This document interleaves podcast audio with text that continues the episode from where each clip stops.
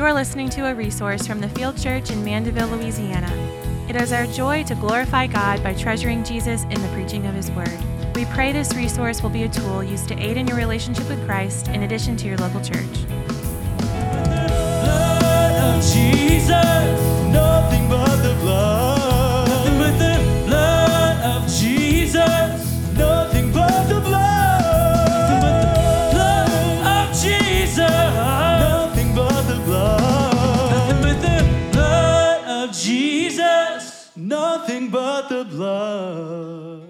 Amen. You can be seated. And now, after seeing God, seeing ourselves rightly, seeing Christ, it's time to hear from the Word of God. And so, we're going to release our, our children's section and allow them to go hear the Word of God um, in their context as well. And uh, can we give a round of applause to these guys who lead us in worship, please? Um, just continually writing songs that. Um, uh, are based out of the Word of God and uh, lead us to sing um, not just flippant words that just mean nothing that um, we just make up and desire to sing, um, but words that um, are, are in line with the, the Word of God and that help us to feel the right affections as we sing. Let's go to the Lord in prayer and ask His blessing over, over this time that we spend together. Father, we come before you today and um, we have such an, uh, an amazing opportunity to look at your word together. Um, God, I know that um, all of what we do is, is important, but there is nothing more important than seeing your word and allowing it to, to change us. Um, God, we also know that, uh, that as we look at your word slowly, methodically, as we uh, look at the details, as we meditate, as we linger, as we stare a long time at your word, and we allow it to have its great effects on our soul, it will produce in us. Um, uh, uh, fruit and eternal life, um, something more valuable than gold or silver um, or all the money in the world, as we linger long over the simple words, the sentences of your text, and allow us, our souls, to seep in it and uh, to sit in it and to allow it um, to change us and wash over us and affect us um, that we might see you and see ourselves and see Christ and be changed by your word.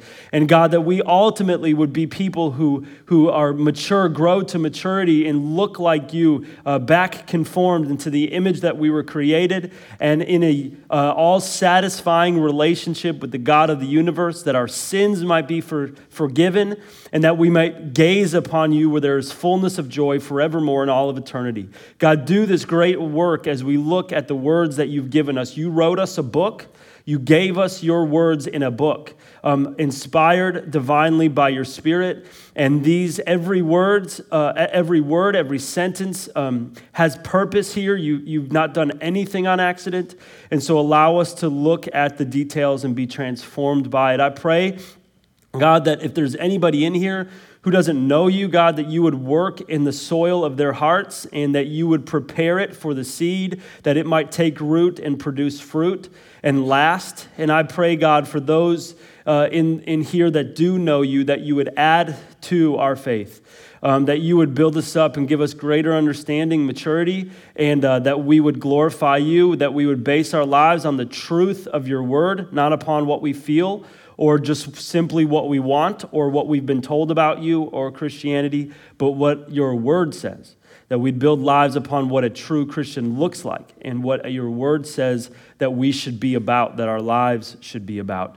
Um, no matter all the fame, all the publicity, all of the, uh, all of the uh, notoriety, all of the fortune in all of the world, um, will never um, satisfy uh, the, the depths of the, the commands that you have given us in your word. Only Christ has done that, and yet only your truth teaches us to live based upon those things and not the world's. And so, God, just change us. We need you today. In Jesus' name, amen. If you can open up your Bibles to Luke chapter 8, that would be wonderful. That's where we're going to be this morning, Luke chapter 8. I'm excited to be in the Word with you. It's um, going, uh, go, going to be uh, an incredible time as we close out a section. Um, and, uh, and let me just tell you about that. So, briefly, before we read, if you have been here for the past few weeks, um, we have been in a series that started with uh, uh, that started with cha- uh, verse 4 in chapter 8, excuse me, and now moving into where we're going to be in, in verse 21. What I mean by that is, yes, we're walking through the book of Luke, but we kind of could, could have created a mini series out of these past few sermons, okay? The past three sermons and then this one will be connected. And so, um, again, to, to articulate to you more clearly, this is connected to and the conclusion of the parable of the sower, okay? So, in your Bible, if you look at that, you can kind of create a bracket if you like to write in your Bible um, from verse 4, the parable of the sower, where it starts, all the way down through verse 21, which where is where we're going to be today. This is connected to and the conclusion of, of that. Um, of that parable, the parable of the sower. It doesn't, uh, it, the subtitles don't articulate that. They give you some um, understanding of what's included in those different sections, but this is indeed connected and the conclusion of that parable. And so, as we get into this, let me tell you that we are continuing with the same theme, which is this which is true believers, true believers, true, uh, true followers of Jesus, true disciples, those who are truly saved, right? They have certain characteristics. We understand that as one principle. We understand also that not everybody who responds to the word of God right away truly knows Christ. And that's a, a kind of a scary thing. It, it is a scary thing, but we understand from the scriptures that it's, t- it's told us throughout all these, this uh, time that we've spent in the parable of the sower that not everyone who responds responds to the gospel right away, the, the good news of Jesus Christ, truly has salvation. That should make us wonder how, how do we gauge that? What should we, our response be? What, uh, how do, what do we do with that information? Um, also, it helps us to understand when we share the gospel, the different responses that will happen as we share the gospel. And so today, again, we're concluding this section to understand the true believer versus maybe the false convert, okay?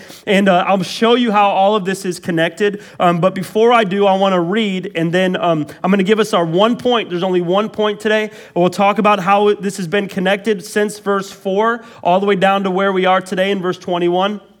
And then um, we'll simply walk through these verses and allow us to come to an ultimate conclusion at the end. So let's read verses 8, uh, chapter 8, verses 19 through, through 21. Chapter 8 of Luke, verses 19 through 21, the conclusion of the parable of the sower section. Ready? And then we move into the Jesus calming the storm next week. Verse 19. Then his mother and his brothers came to him but they could not reach him because of the crowd. And he was told, Your mother and your brothers are standing outside, desiring to see you. But he answered them, My mother and my brothers are those who hear the word of God and they do it. The title of this sermon today is Be Careful How You Hear, that we should receive the word of God with obedience. Okay? This is the main point. The main point is that true believers in Jesus Christ hear the word of God and respond in obedience.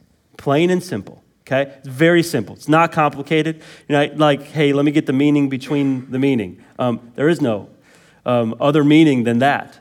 That true believers in Jesus Christ hear the word of God and then they respond to the word of God in obedience. That's characteristic of one who truly knows the Lord. Okay? And that's our first and only point. True believers hear the truth of God's word and respond in obedience. Now that sounds cliche, right? Like, no duh, like we have to listen and obey, right? But the truth of the matter is, there's more to it than simply doing good moral action based upon the Word of God. Your whole thought process is conformed to the Word of God. The whole trajectory of your life, how you think about things, your worldview, where you spend your time, your money, your energies. Everything is conformed to the Word of God. What you think a Christian should be like, your life being consumed with the mission to make disciples and actively sharing your faith on a regular basis, right? Consistency in the local church Spending time in God's Word daily, right? Where the uh, the Bible will tell us in Joshua, even I think about, where how he meditates on his word day and night, right? That's called of all Christians. So the Bible, the truth of God's word, and specifically the gospel message, right? Which is that God is holy. We are sinners. There's a punishment for sin. Jesus died to pay that punishment for us. And now we respond in faith. We receive salvation. We're changed by his word, and we get to be with him forever in a place the Bible calls heaven. That gospel message, even that message, again, true believers respond with hearing and then obeying, responding rightly to what they hear. So, this is the, the main point of the section, okay? So, be easy for us to get through. Okay? So, what we see and how this is connected, we started, remember, with the parable of the sower. What we learned starting in verse 4 of this chapter, chapter 8, is that as the word of God goes out, that was connected to, to the seed, right? As the seed goes out, or as the word of God goes out. Remember this? Yes? Yeah? All right. As the word of God goes out, listen, different things will happen. Jesus is explaining this to his disciples to help them understand as they live on mission, as they share their faith, as they make disciples, as they live for the sake of the kingdom, different things will happen as they scatter the seed of the gospel. One thing is that nothing will happen. Sometimes when you share the gospel, there will be zero penetration. It's like when you sit down with a, with a friend and you share the gospel, you say, Listen, this is, this is what God has done, this is what Christ has done, and this is how you are to be saved. And literally, it just washes right over. There's no penetration in the heart whatsoever, and something that you're so sure of, something that you have been convinced of by the word. It, has no penetration into the heart. It, it, it just washes right over, and it looks like they do not understand what you're saying. And they understand to some degree, but it just takes no root. It, it's no ability to penetrate the soil of the heart and for that person to see the truth. We've all seen that. That was the parable of the rocky soil, I mean, of the hard soil. We move secondly into what we saw as the rocky soil. The rocky soil is one that has surface uh, of, of good soil, a surface level amount of good soil. But underneath, what we read in these verses, 4 through 19, is that there is a rock bed underneath. That rock bed, the, the, the analogy is uh, pointing us to the, the to the um, the presence of sin. Sin is underneath the surface. And that person has no idea, and the sower has no idea, right? That there's this rock bed of, of, of rock underneath the, so, the soil so that when, we, when they cultivated the ground, they didn't get so far deep as to break up that rock right? And yet it's not so far deep that the plant can uh, dig down and, and, and develop roots, a root system. And so this person, this analogy, this metaphor is for the one who receives the word of God instantly with joy. Yes, Jesus, right? And, and says this is, there will be benefit to this with joy. And yet, because they're receiving Christ for the for mainly the, the the temporary benefits rather than the essential reason why we receive Jesus Christ, which is the forgiveness of sins, right? So, because there's a surface level reason um, to receiving Christ rather than the foundational reason of either He forgives my sins or I pay for them myself. I'm not being picky or choosy, I'm staying with Jesus. This person receives Him for maybe surface level reasons.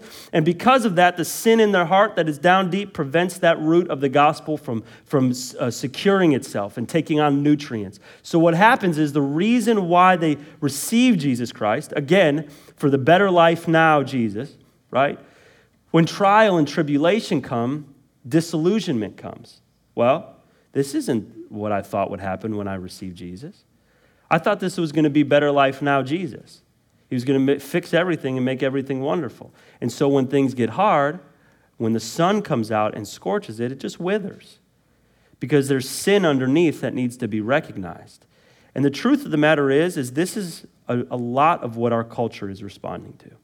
Okay, I don't mean to be like the um, the the culture basher in any way, but the reality is this is just true. In the majority of our churches, this is the response: receive Jesus. But there's an element on the front end of the gospel that must be focused on, which is the awareness of sin. The front half of the gospel needs to be explained. The awareness of sin underneath the soil, inside the soil of our heart. And the reason why we trust in Jesus, listen, is because our sins need to be forgiven, not because he's a great option, right? Because our sins need to be forgiven. And there's only one way in which that happens, and it's through the atoning work of Jesus Christ. This prevents us from being like the Pharisees who were picky and choosy. They didn't like Jesus because he didn't meet or conform to their expectations. Those who have received Christ, understand that there's no room for that. We just, where else are we going to go? Like the apostle said, we need our sins forgiven. And so the one in the rocky soil receives for, for surface level reasons, in a sense, right? And yet, the, the, the rock underneath is preventing that root from, from going deep. Thirdly, what we see is that thorny soil. Okay? The thorny soil. That's the one, if, if soil number two was the one who's unaware of the sin and the real reason to need Jesus, right? Soil number three is the one who's unwilling to repent of that sin. So what happens is this person responds to the gospel, begins to kind of grow, and yet the thorns, the cares of this world, the riches and the pleasures of the world begin to choke it out. This person is unwilling to repent. They say, I'll receive Jesus, but I'm going to kind of sync him up with my own life with my own will, with my own desires, with my own trajectory, with, my, with, with what I want out of this life. We're going to try to mesh these two things together. And listen, that does not work. Why doesn't that work? Because eventually you will have to choose. You will have to choose. It will not always work. You will have to choose Jesus or the world, Jesus or your money. You can't serve both. You will hate one and love the other, or you will love one and, and hate the other. And so when this time comes to choose, humility, submission, following, spending time in His Word, giving Him my soul, my, my heart every day, or pursuing my own gain. They choose their own gain and they're choked out. And then, fourthly, listen, we have the good soil. The good soil is the one that when the seed is planted, the soil is ready for it, the seed takes root, and this plant grows and, is, and produces fruit and lasts, right? And multiplies their lives. This is the one who is truly saved. So, listen, this is what we've been talking about since the beginning of the parable of the sower. This helps us to understand, first of all, that not everybody who responds instantly to the gospel message is truly a Christian. Secondly, helps us to look at our lives and to say, listen, I responded, but do I look like the one who is persevering in my faith and producing fruit? That's the true believer. It also helps us as we share the gospel to understand how different people will respond to this message. Okay? So that's where we got. Verses 16 through 19 was the following passage after the parable of the sower.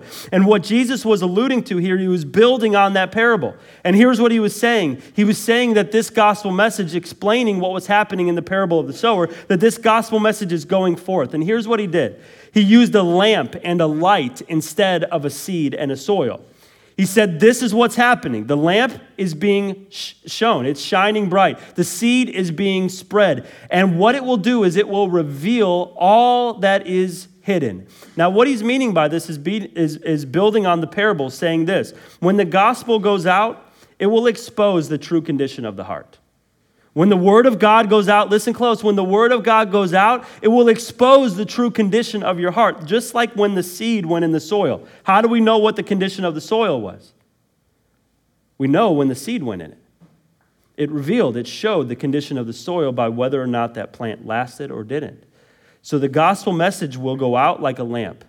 It will expose, it will shine bright, and we will see what's hidden in the heart, whether someone is truly saved or not.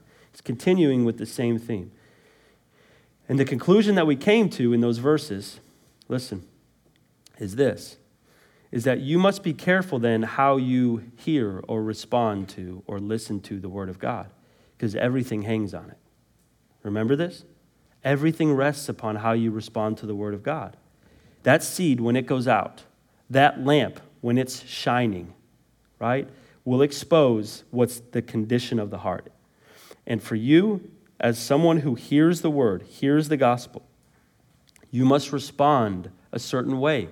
Listen carefully, hear it with care, right? Be careful then how you hear the word, because it will expose the condition of your heart, whether or not salvation exists, okay? And so as we move into these verses, listen, I'm giving you that because we don't have a lot to talk about today other than to reiterate that. Okay? In these verses, verses 19 through 21, he's telling us the same exact thing. Okay, listen, ready? The seed will go out, the lamp will shine. The condition of the soil or of someone's salvation will be exposed. Okay? Be careful then how you hear the word, because how you listen to it and how you respond will reveal the condition of your heart or your true salvation or lack thereof. Therefore, how should one respond when they do hear the word of God? Well, this passage tells us it should be in obedience. That's how you're careful. That's how you should listen. That's how you should respond when you hear the word. If you hear the word of God and you do not respond in obedience, it washes over, or you respond for a little while and then you walk away, or you just pretend like you didn't hear, or you kind of take note and then forget about it. It is characteristic of the two soils that respond for a little while and then fall away.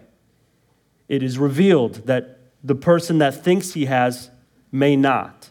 But if you hear the word of God and you respond with obedience, if you're careful how you listen and you respond by obeying, right?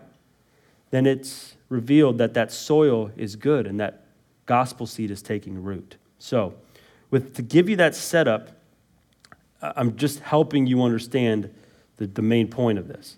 So now, let me help you understand how we got there. Look at your text, okay? Ready? This ver- these verses are in other places in the Bible Matthew chapter 12, verses 46 through 50, and Mark chapter 3, verses 31 through 35.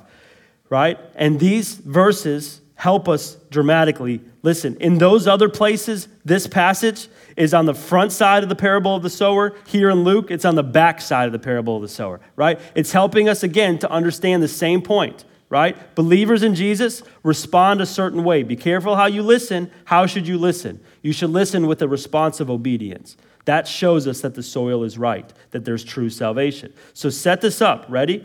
As we look at this, here's what we understand that if Luke has the right chronological order of this, okay? If Luke has the right chronological order, what I mean by that is that in the other gospels, it's on the front side of this parable. Okay, so give you a little insight, um, sometimes the gospel writers move pieces around. They're not always in chronological order. Can't be because they're different, right? But we understand that the Holy Spirit inspired the Word of God and is capable of taking an instance and putting it in certain places and using it for the truth of, of God, no matter where He places it. Still, Holy Spirit inspired, infallible, without any fault, okay? So, in here, if this is after the parable of the sower, then we know that this is what's happening, okay? Jesus has gone out of the house. There's crowds, there's people following him, right? Thousands, multitudes, tons of people. They've pushed him back to the sea. You guys remember this? The crowds are pushing him back. He gets on the boat. He sits down in the boat and he begins to teach his disciples, okay, from the boat, from the shore. And as he is teaching them, he's telling them about the parable of the sower. Afterwards, the disciples come and they ask him, What is the meaning of the parable of the sower? Right? He explains to them. And then what he does is he returns home. Okay? Now that's where we are right now. And either way, whether Mark or Matthew have the right um, chronological order or Luke, we now know that he's still back at home, either way, and that there's multitudes pressing in on him at his house. Okay? And one of the reasons that we, that we see this is because that's what's really happening. That's reality. And yet, also, God is going to use once again another physical, real situation to speak to a greater spiritual truth or reality. Okay? He's used the seed and the soil, he's used the lamp, the light, and now he's going to use a family analogy to say the same thing, right? The word of God goes out. As it does, it's exposed what's in the soil, whether or not someone has true salvation or not. And this time, he's using one of a family relationship, saying this The ones who are truly saved, the ones who are truly part of my family, or the ones who are the good soil and, are, and produce good fruit, or the one who the lamp lights and exposes that there's true salvation, is the one who listens carefully. Be careful how you hear. And how does this person hear? He hears with a response of obedience. Okay? Once again, just reiterating, repeating myself, because that's the only thing we're alluding to. Look at verse 19. We're back at home now. Look at verse 19. Ready? His mother and his brothers come to him, but they could not reach him because of the crowd. So he's at home. There's a crowd coming, banging on his door. They want to hear him, they want to talk to him, they want to see Jesus, right? And they don't necessarily want to see him all for the right reasons. We know that. But he's there. And what do they tell him, right? He's there in the home, and they say, Your mother and your brothers are here. Okay, verse 19 the mother and the brother came to him. Now, who's his mother? You guys should know this. Ready? Go. All right. Good job. The mother, right? We know his, his, his mother is named Mary.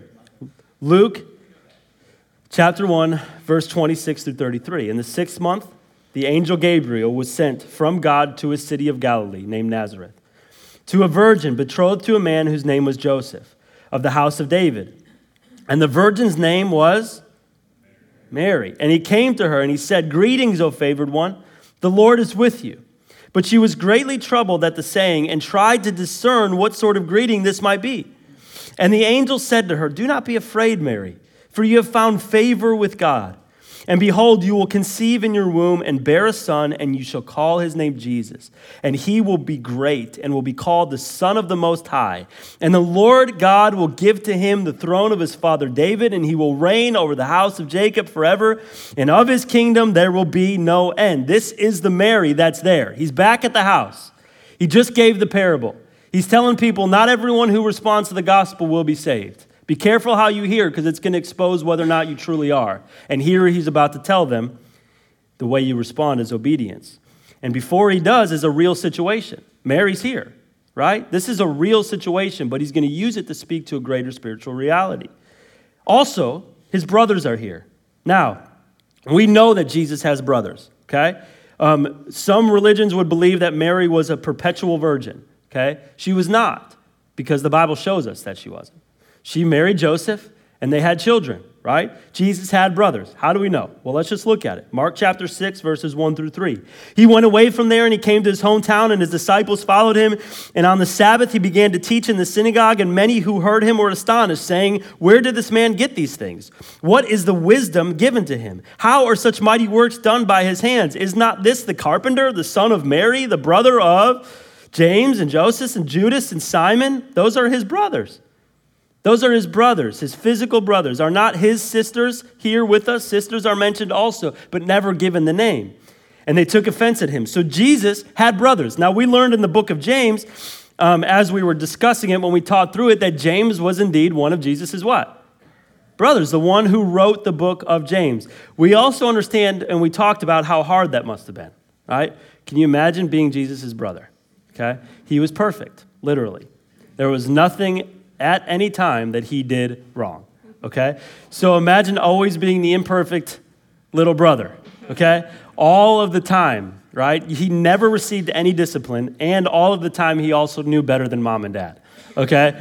Try that one on for size. We, also, we know that later on, Mary and Joseph um, had children. They had, he had sisters, they were unnamed. Now, we also know, listen, stay with me, that they did not believe. The brothers specifically did not believe for most of Jesus' ministry. Okay, we know that. How do you think we know it? All right, it tells us, right? During his ministry, his brothers didn't believe. They appear to understand later on and believe after he raises from the dead. John 7, 1 through 5 gives us an account of his brothers not believing. After this, Jesus went about in Galilee. He would not go about in Judea because the Jews were seeking to kill him. Now, the Jews' feast of booths was at hand.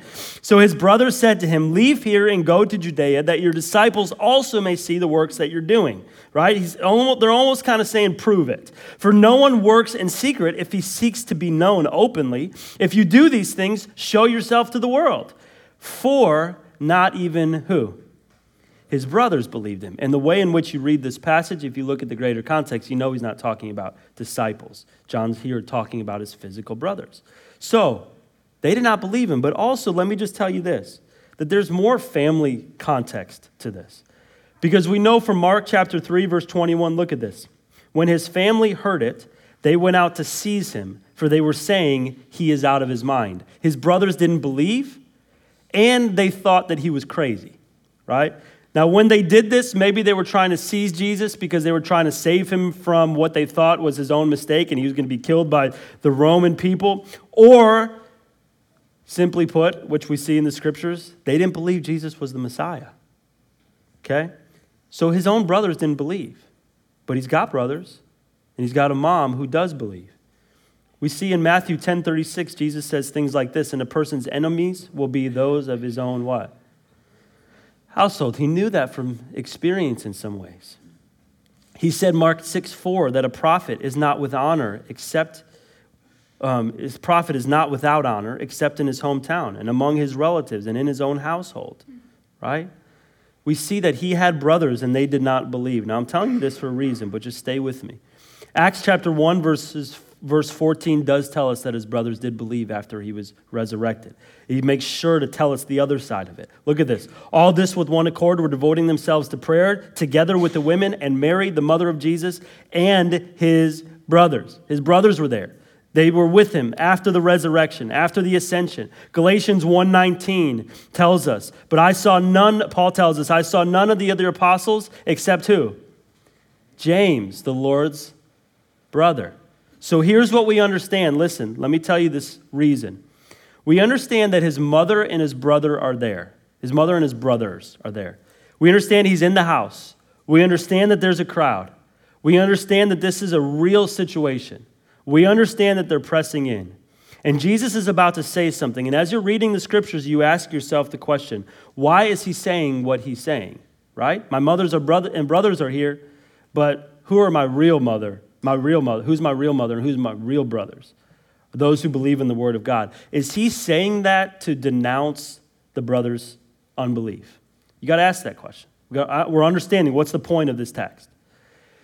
Is he saying that because he wants to say, listen, they're not my real brothers. They don't even believe in me, right? I like people who believe in me better, right?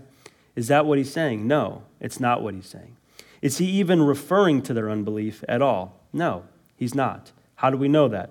Because he would also be then denouncing Mary, who believed, if he was speaking in that way.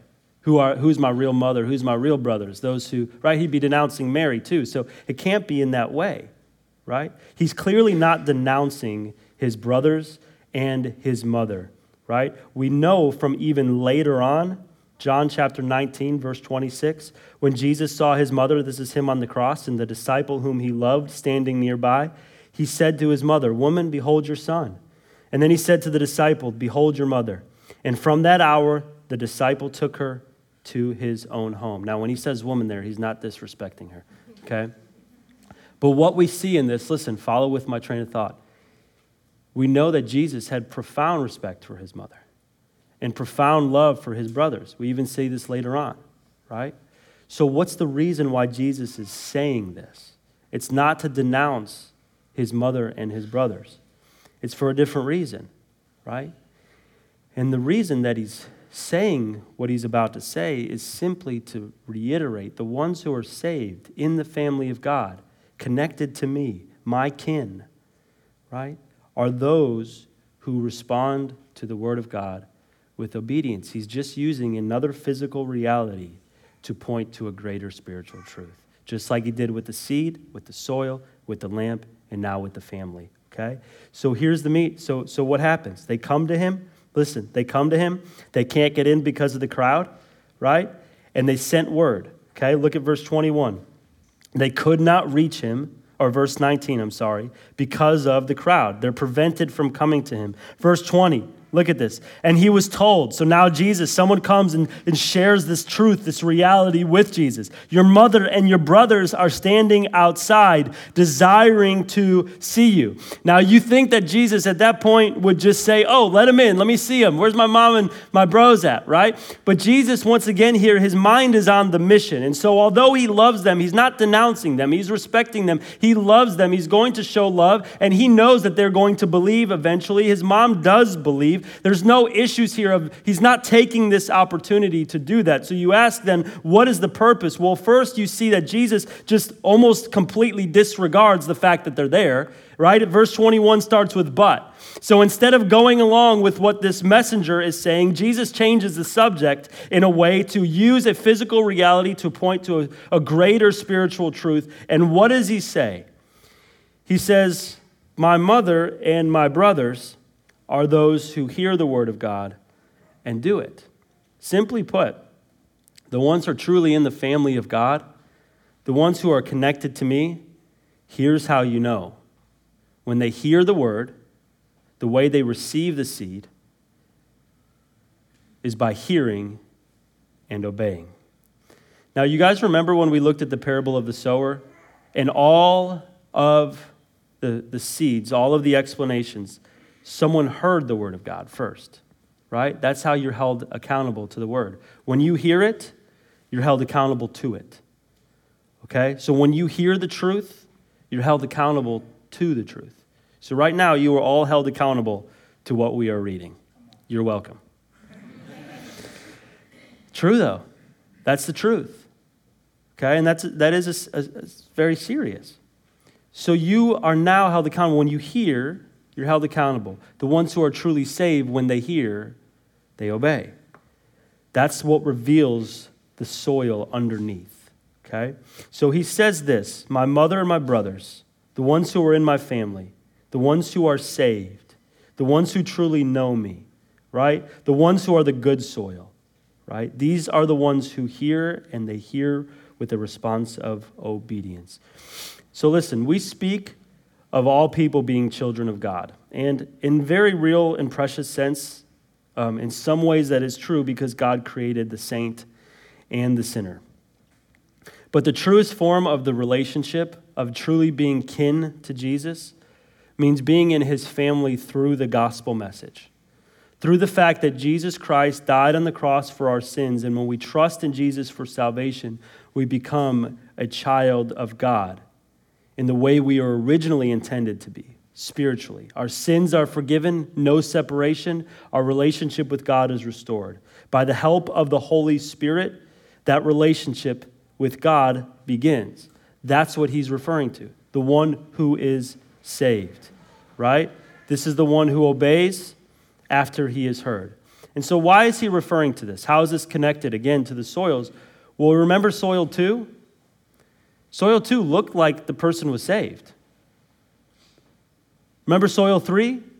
Soil three looked like that person was saved. Remember last week? We talked about someone who even thinks they are saved, and yet the Word of God reveals that they're not, right?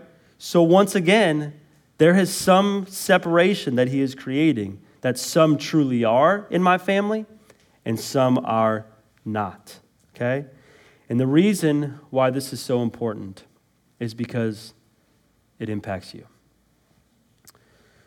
Matthew 7 22 through 23, and we're done here, says this On that day, many will say to me, Lord, Lord, did we not prophesy in your name? Did we not cast out many demons in your name and do mighty works in your name? And then I will declare to them, I never knew you. Depart me from me, workers of lawlessness. I want you to notice one very specific word in this passage. And that word is the word many. There will be many who think that they have a relationship with Christ, who think that they are the good soil, who think that they are not soil one, I mean, soil two or three, who think, listen, who think that they are in the family of God. There will be many. Listen, listen close, just for one second. There will be many, many, many. Not just, hey, there's going to be a few who think they're saved and are not. There will be many.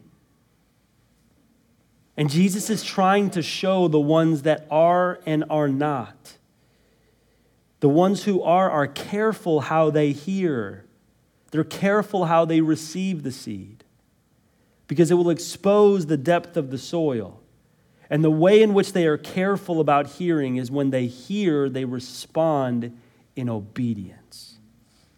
This is not your perfection, okay? But it's the trajectory of your life. Do you respond when you hear the word of God? Do you hold it for a moment and then release it? Do you go home still holding on to it and then do you conform your life to it? Do you look at it on a daily basis and obey what it says? Do you trust the promises of God by faith over what you feel or what the world tells you? Have you made up your own version of Christianity and how it works for you?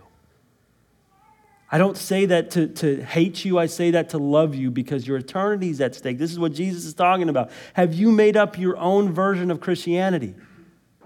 And just however it will work to combine with what you want your life to look like. There is a truth.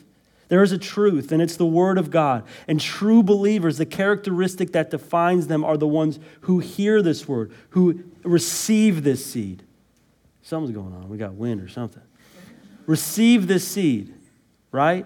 Receive the seed. Hear this word. The lamp shines into their hearts. And what happens is that they hear it with a response of obedience. Be careful how you hear. Acorns, maybe? The podcast, someone's gonna be like, what is he talking about? so listen, let me just show you a few verses. I'm lingering because I want you to get this. There's no more to be said. This is easy. Okay? I'm just lingering. We're, gonna, we're lingering here. We're just marinating in it, seeping in it for a minute. Okay? So if you're like, where's he going with this? I'm already made my point. I'm just, I'm just seeping in it with you. John 8 31. So Jesus said to the Jews who had believed him, If you abide in my word, you are what?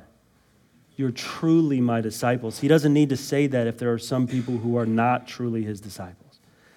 And the characteristic of one who's one who abides in his word.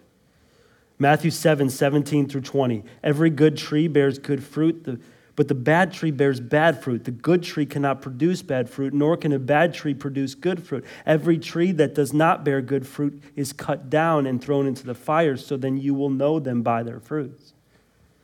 John 14, 15. If you love me, you will keep my commandments. 1 John 2, 4 through 6. Whoever says, I know him, but does not keep his commandments is a liar, and the truth is not in him. But whoever keeps his word, in him truly the love of God is perfected. By this we may know that we are in him. Obviously, there is a way to know because some are not in him and think that they are. Whoever says he abides in him ought to walk in the same way in which he walked. Obedience. Now, let me just tell you that we do not believe you earn your salvation through your obedience. It's simply the revealer of your salvation or the lack thereof, the exposer of the soil with how you respond to the word of God when you hear it. So be careful, believer, to, to continue to hear the word of God with obedience because it may prove that your salvation doesn't exist. I, it's hard to even say that. But I want you to be truly saved.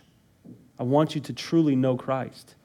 And so, a couple of ways that we can respond to this or we can allow this to um, penetrate our lives. Listen, the first is yourself. Just take yourself for just a moment, take everybody else off the table.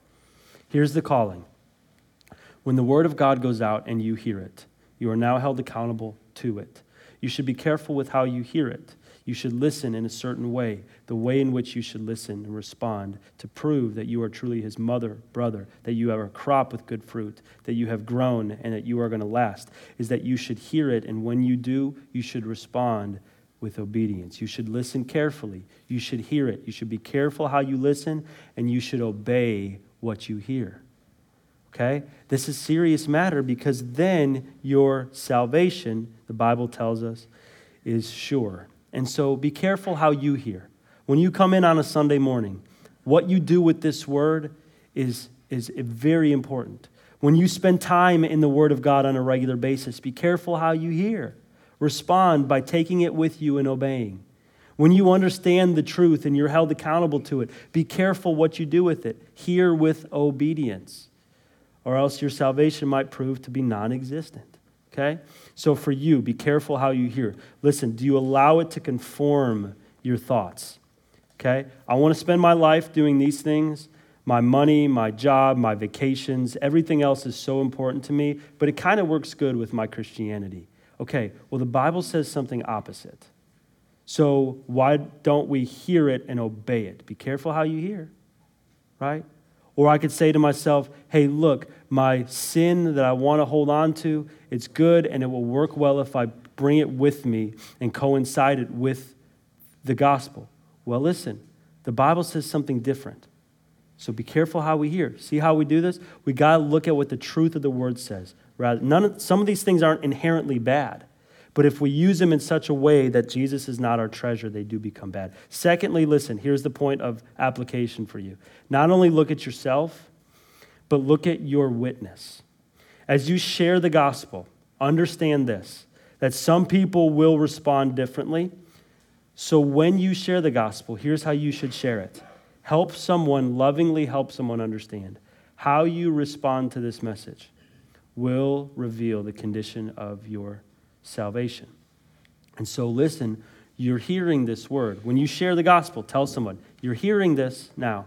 You're held accountable to it. I just want to lovingly tell you how you respond to this word of God, okay, will determine whether or not you might know Christ or not. And so, when you share the gospel, help someone to obey what the word says.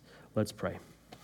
Father, we come before you, and uh, I know. Um, as we reiterate these truths, God, I just, I want us to get this.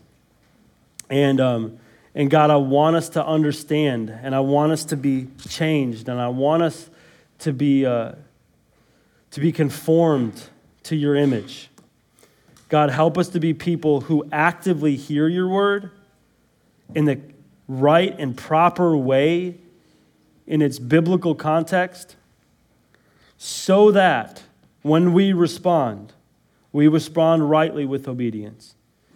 God, I pray that we would. And yet, I also pray that just as the disciples were being told what to expect when they are living on mission, help us to be people who go to the people around us, who go to the people in our worlds. And when we share the gospel, we tell them, we help them to understand that the response to the word of them hearing it needs to be obedience. To follow, to conform, to be changed, to change thinking, to change patterns, to not forget, to not let it be drowned out or choked out, so that we can beckon people into true salvation. We ask you for this grace as we look at ourselves and as we look at our witness, that we would be true believers. We would be the family of God we would be your brothers and sisters. And that would be shown by our obedience to your word. When the word goes out, we would respond and be careful how we hear.